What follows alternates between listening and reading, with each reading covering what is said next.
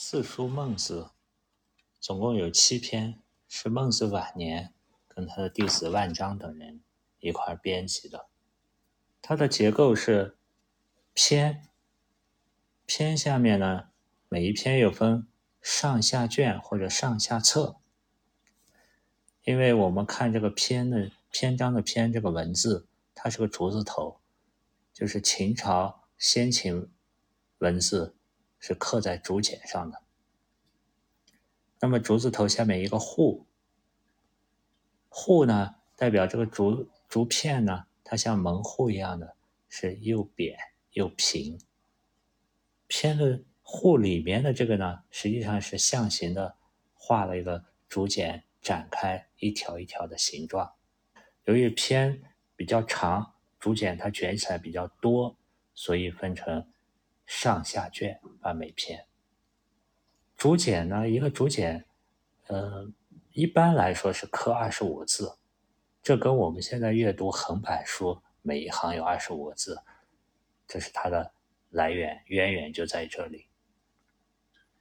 那么偏向偏下面呢是章，在我们这个本子里面，每一章它是用阿拉伯数字打了个圈，进行了划分。什么叫章呢？文章的章，有一种说法叫乐尽为一章，就是一首音乐，它差不多这一段完了，叫一章。那么章下面再小的单位是什么呢？句，就是一口气行完，表达出一个意思为一句。那么在这个行气中呢，还有诸多的。自然的小停顿、间隔，我们称为逗。所以有一个说法叫句逗句逗，就是把这个章里按照这个行气去断成句，然后句里面自然的停断，断成再断成逗，便于我们阅读、换气、理解。那么以前断句的时候呢？我们现在在一些一些比较早期的那个书本中，还可以看到有有一种橘黄色的小点，在每一句上头点了一下，或者每一个句逗的地方点了一下，那个用的是雌黄，就是跟我们雄黄、雄黄酒它是同一种矿物质里面出来的东西。那么句再往下一个单元，更细微的组成部分，组成句的就是字。那么我们在前言中说过。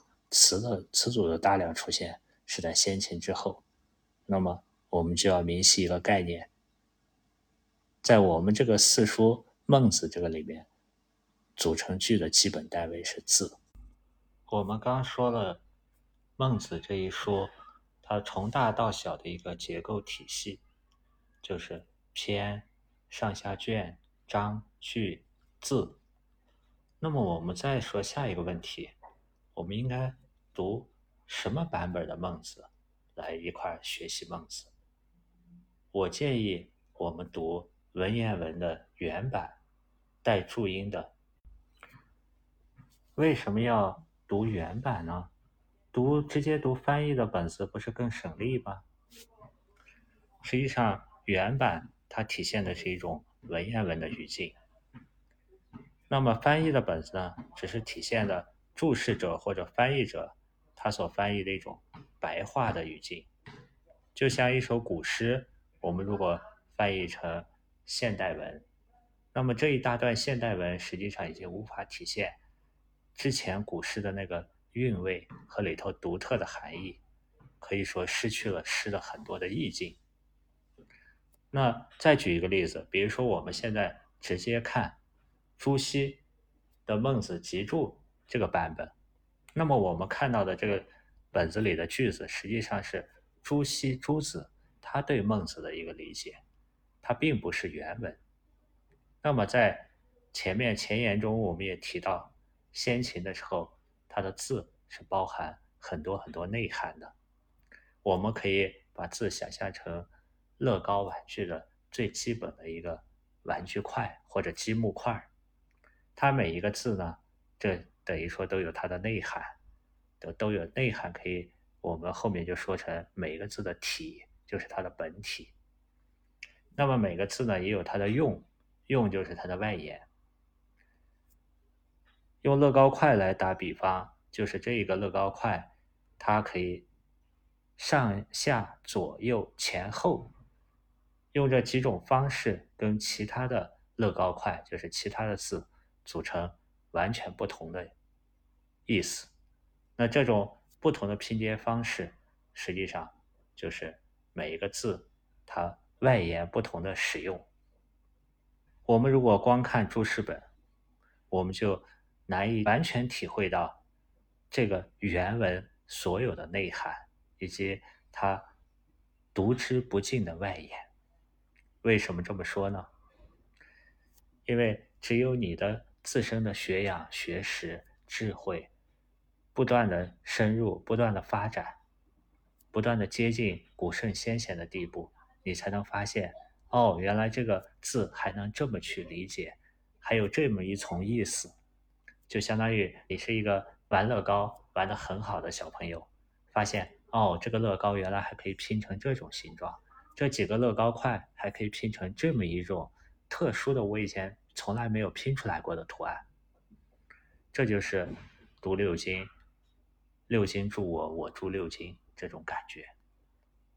给大家建议完读的什么本子以后，我们可以准备好一个原本。带注音的，我希望在这个学习孟子过程中呢，读出你自己的体会，因为我所说的体会也仅仅是我个人的体会，它肯定是不全面的，我只是提供一种读经典的方法而已，提供一些，我只是提供一些读经典的方法而已。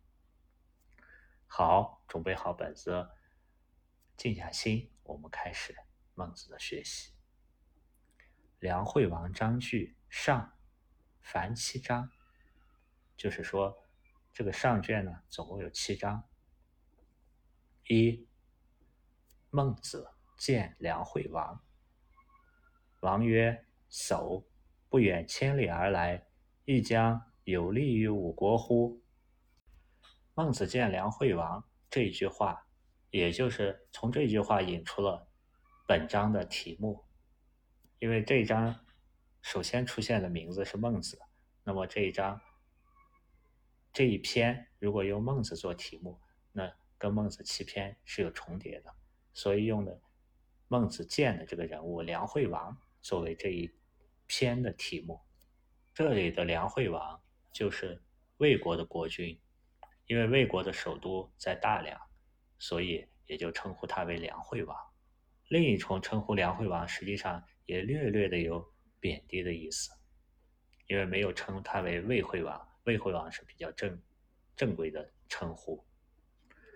那王曰：“叟不远千里而来。”王对孟子的这个称呼也是略微带有不尊重、不尊敬的成分。他称呼为叟，叟翻译成现在就是。老头儿不远千里而来，不是个绝对的否定词，就像不为、无为、有为，它是三种不一样的含义。不为就接近于零，无为接近于零和一之间，是恰当的做恰当的事情。有为呢，就接近于一。远这个字。它可以一方面代表时空，就是时间；一方面代表时间，比如说久远的意思；另一方面，远又可以代表空间，比如说遥远。远一方面可以代表时间，比如说距今非常久远的时间；另一方面，远也可以代表空间，比如说遥远的地方。不远千里而来。实际上给我们打开了一幅很辽阔的时间和空间的画卷。整个孟子呢，也是在这种极辽阔，最后收缩到最后第七章静心章句，他的内心，静其心，知其性的一个内心最深远的维度。不远千里而来的“来”字，它表示了一种由远及近，就是从很远的地方走到我面前的这种感觉。那么与它相反的一个就是往，往就是从我这个原点所站的点到很远的地方叫往。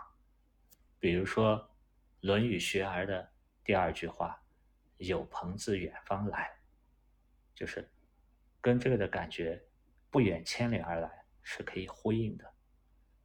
另外，比如说《周易》里面太卦“小往大来”，就一种它的外延的解释，可以说我的那种小我私心去走开了，往了，往远方走了。那么我的那种大我。公心来了，走近了。那么来呢？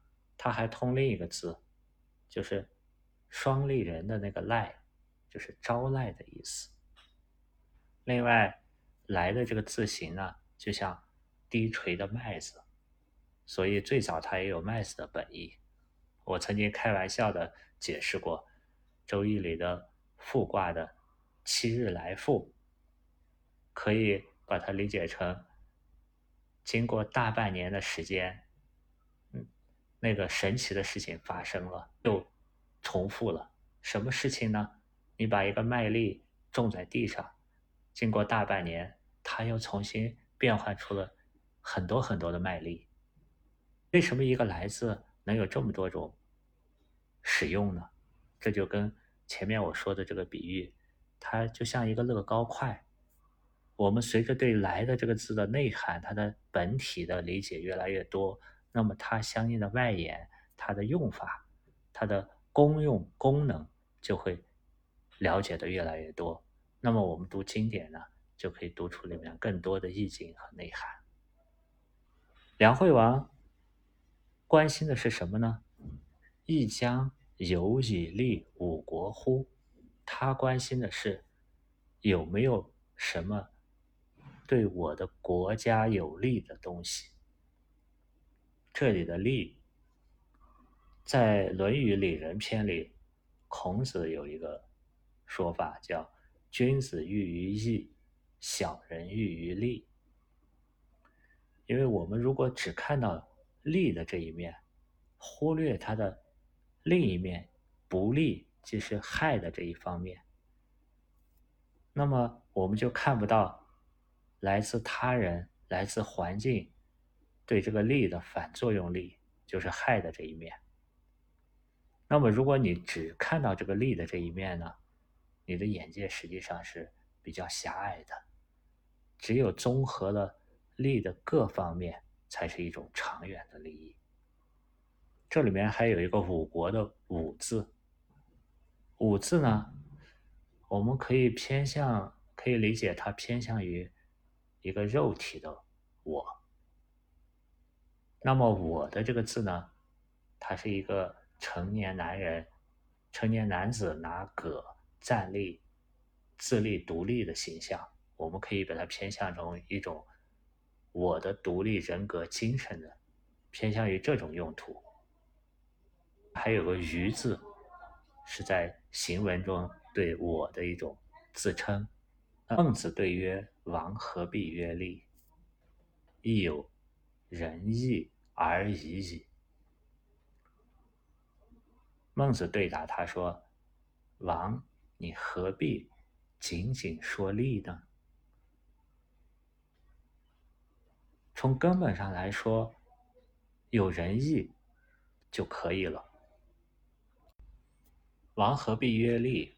亦有仁义而已矣。”可以说是这一篇的核心。古人写文章呢，讲究开宗明义，一般把它的核心的主旨写在最前面。这里面有两个字，一个是仁，一个是义。在孟子后面的文章中呢，他提到仁是人的心，义呢是人走的路。那么人就偏向于一个。内在的义呢，偏向一个外显的。那么孟子在他的四端，他的学说里也提到，人呢是人的恻隐之心，就是恻隐之心，人皆有之的那个恻隐之心。义呢，是人的羞恶之心，就是觉得什么是害羞的，什么是讨厌的、不好的，这就是义。啊，另外还有辞让之心、是非之心。义还有个解释，就是义，义者宜也。宜是这个十宜的宜，宜家的宜。还有《周易》里有一个说法，就是义是利之和也，就是能够让他大家每个方的利益达到共赢的这种利益的组合综合。考量就叫做义。从这两句我们就看出来，梁惠王和孟子提出了两种不同的观点，一种是利，一种是仁义。我们看一看后面他们两人是怎么辩论的，以及梁惠王对孟子前面称为叟，后面转变态度变成愿安臣教，一种前居后恭的态度是怎么形成的？王曰：“何以立吴国？”就一般王者，这里指的是周天子分封的诸王，他的范围是国家，他所拥有的是国家。那么这个“国”字呢？我们看繁体字的这个本子上面，首先有四框，代表他国是有四面。界限的，再往里呢，有一个“戈”字，代表它是有兵戈守卫的；再往里呢，有一个“口”字，代表它是有都城的；口下面有个“一”呢，代表它是统一于一个某一个王者的，是有一个最高领导人的，或者是说它是合于一的。大夫曰：“何以立吾家？”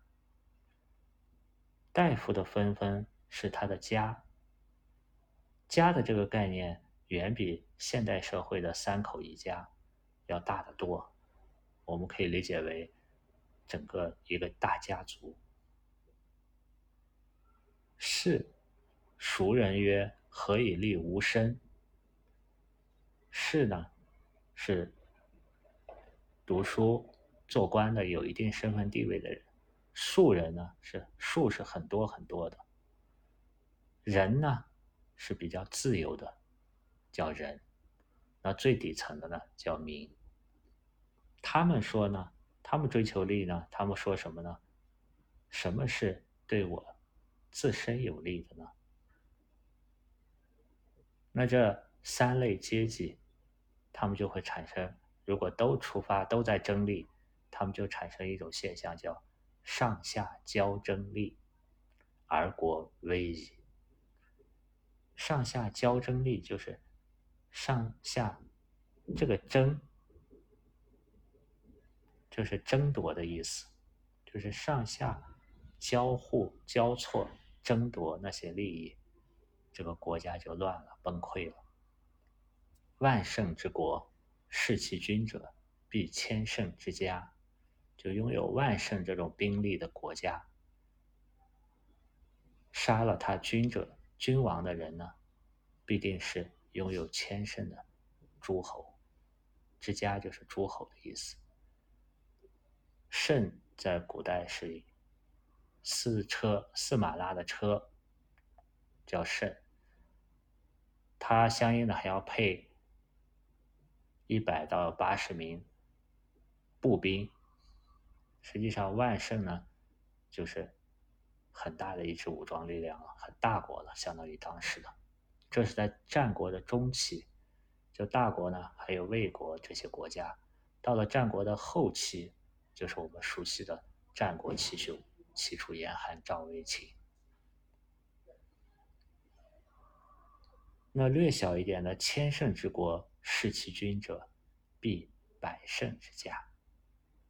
就是在中等国家呢，杀了他的君王的人呢，就是中等国家里那些拥有百胜兵力的诸侯的诸侯的家族。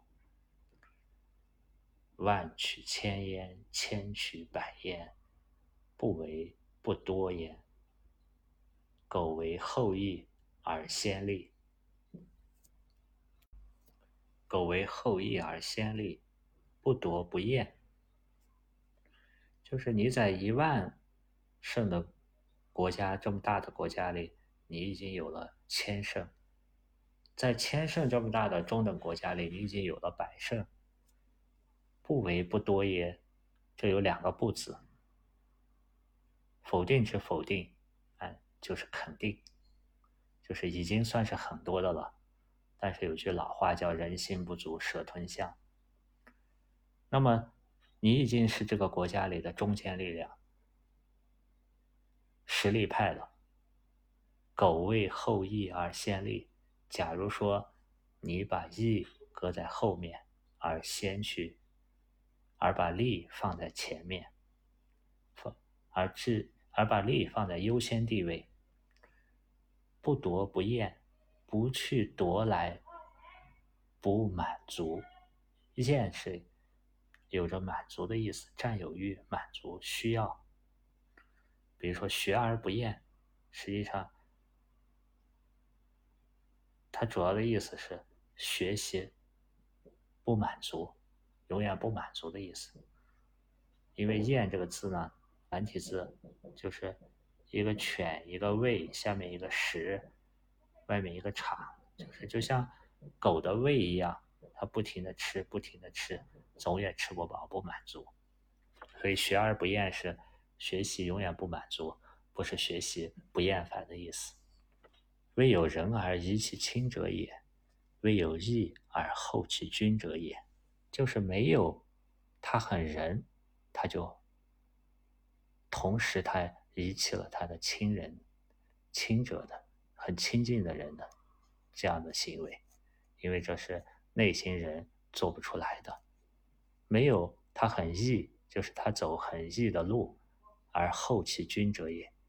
后可以说把放在后面，这是一个这里的这个后字，你把它。更多偏向一个动词性的用法，后其君者也，就是说把他的君主的利益放在后面，把自己的利益放在前面。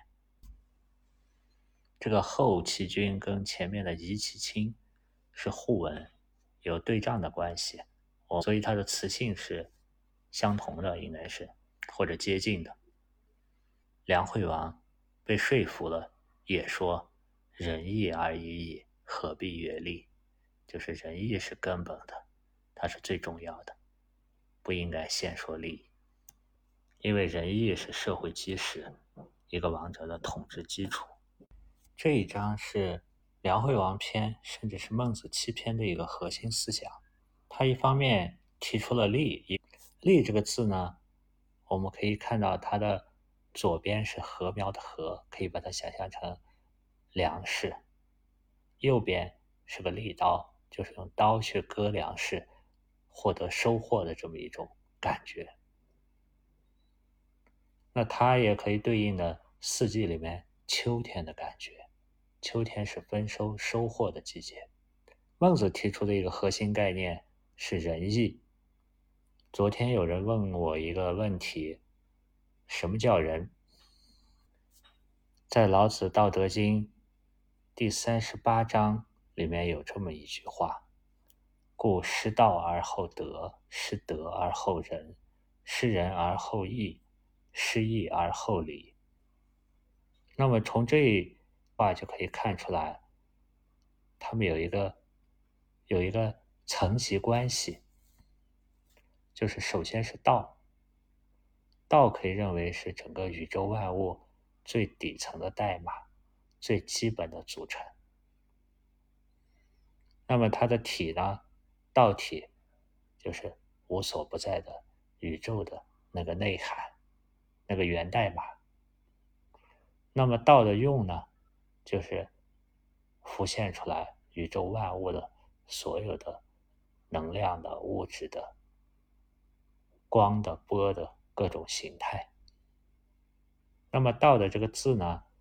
我们看繁体字是在十字路口一个人决定他的脸往哪个方向走，何去何从，就是说一个事件的趋势，它的从生到长到死到亡，然后到另一个开始的这么一个过程。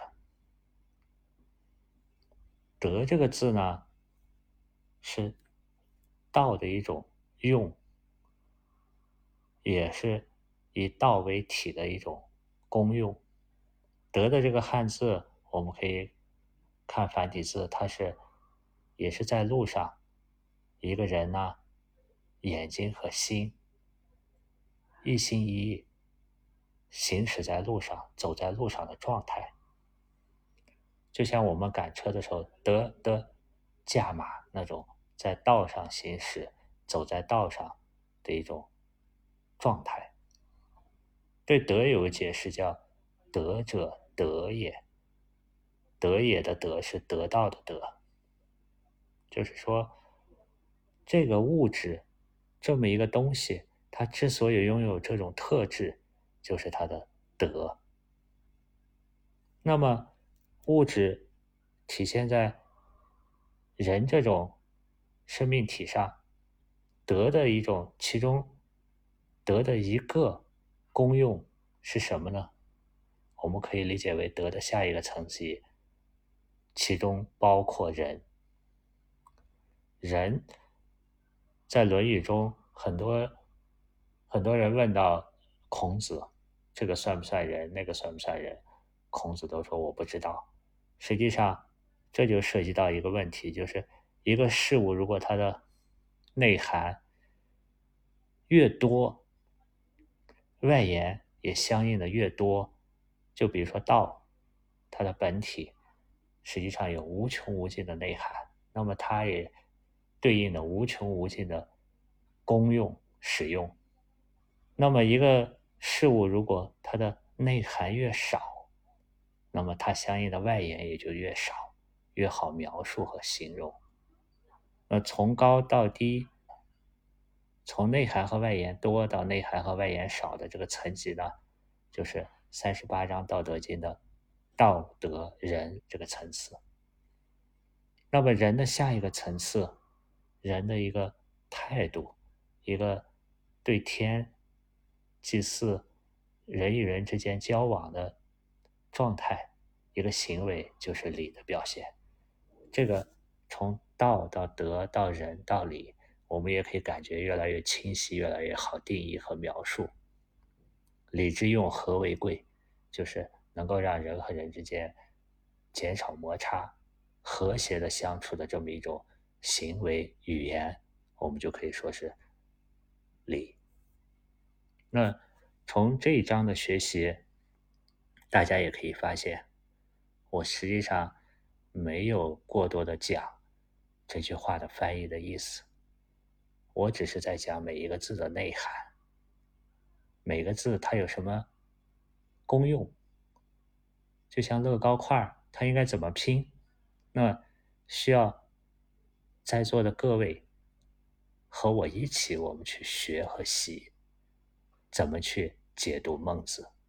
学就是一种觉知、觉察，对它内涵的一种领悟；习呢，就是对它功能、对它外延的一种掌握。那放在我们自身呢，学和习也可以看作是我们的知和行。所以这个专辑叫《学习孟子》。通过这样一种对每个字的它的体和用的学习。它的内涵和外延的学习、的掌握、的了解，我们实际上就不光读懂了这个字在孟子中的含义，同时一通百通，我们也读懂了它在《论语》中的含义，它在曾子做的《大学》里的含义，它在子思做的《中庸》里的含义，甚至老子《道德经》中这个字的含义，庄子。其中这个字的含义，因为基本上孔孟老庄是同一时代的人，先秦他们这个时代对于每个字内涵和外延的定义也基本上是一致的。好了，这一章的学习就是这样。